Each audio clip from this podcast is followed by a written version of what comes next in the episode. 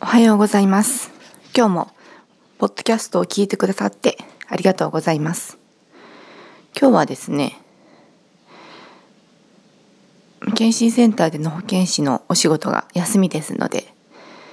大学院に行って研究をしたいと思います。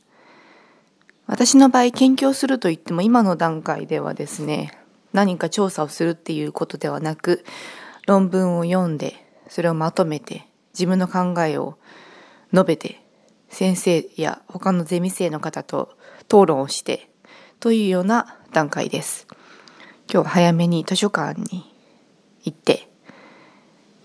論文を読もうかなと思います。またね